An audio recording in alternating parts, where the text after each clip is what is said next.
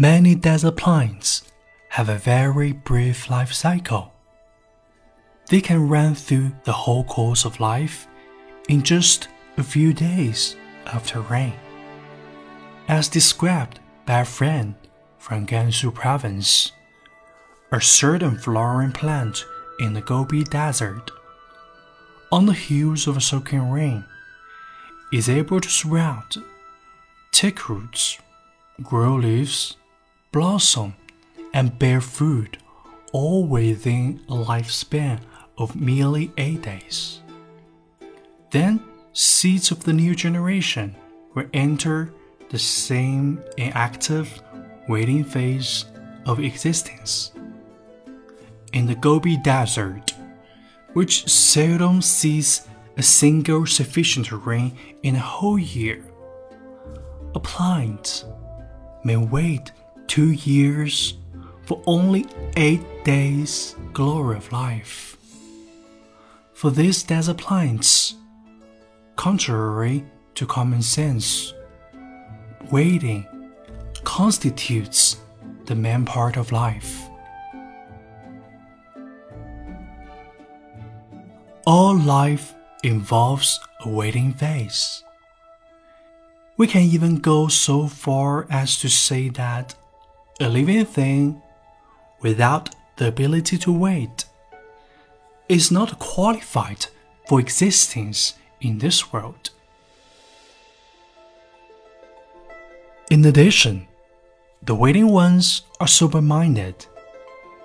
They know the waiting phase of life calls for ready acceptance of silence and solitude, as well as a cool head to seize up the situation and act at the right moment. This waiting includes the potential for action and embodies the tensions of life. There may, of course, be dead seeds, but otherwise, no seeds will oversleep and refuse to wake up or stay idle and hesitate whether to take action. They are highly alert to the changing temperature and humidity with a view to seize the right chance. What is more surprising to us is that they even know the direction of gravity. By dint of a certain sense organ in them, they let their young roots strike downward and the sprouts shoot upward. Some seeds receive even more care from their mother plants. For instance, a species of toadflax boasts a sensitive mechanism which directs its stems to carry its capsules away from the light and release the seeds in places cool and moist, thus more congenial to germination. Doesn't this show mother's affection towards her offspring? For all forms of life, the waiting phase can be seen as an arrow on a taut bowstring aimed at growth. It silently waits for the right signal from nature.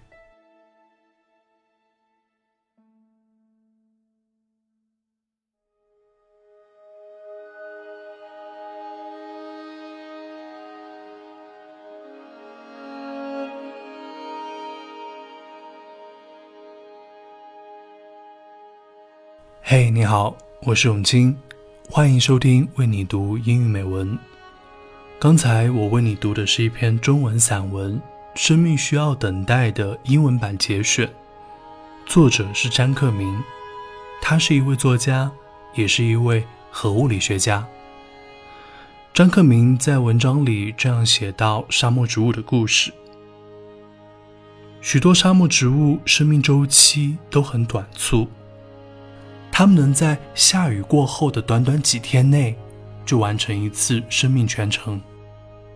听甘肃的一位先生说，戈壁上有一种植物，只要一场雨，它就立即抽芽，急速的生根、长叶、开花、结果，仅在八天里就能完成一株显花植物全部的生命周期。此后，新一代的种子又会重新归于安静的等待。在这片一年也未必能下场透雨的戈壁滩上，也许等待了两年时间，就是为了这历时八天的生命辉煌。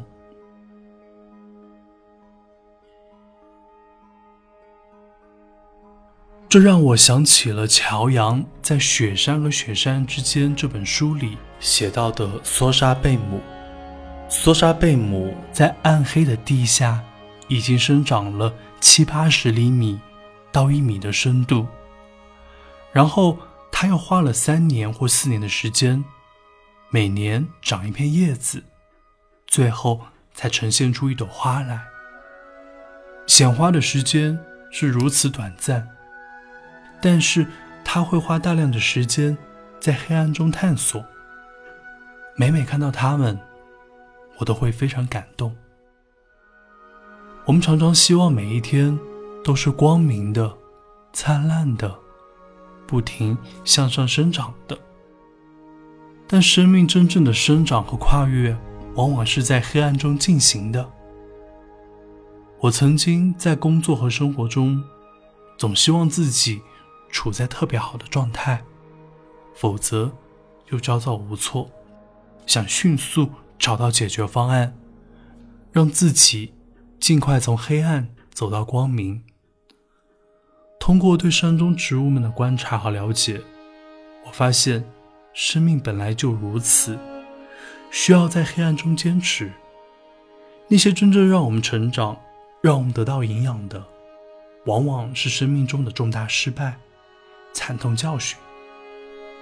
当我们遭遇困难，就像植物在黑暗的地下不断探索，穿过冻土层，到更深的土壤中寻找生命所需的养料那样，不论植物还是人，在其一生中往下探得越深，在黑暗中能坚定的活下去、生长下去，才可能有一天迎来。生命的绽放，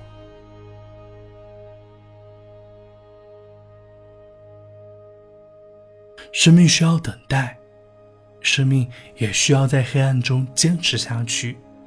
相信我们也能从植物身上学到一些生命的智慧。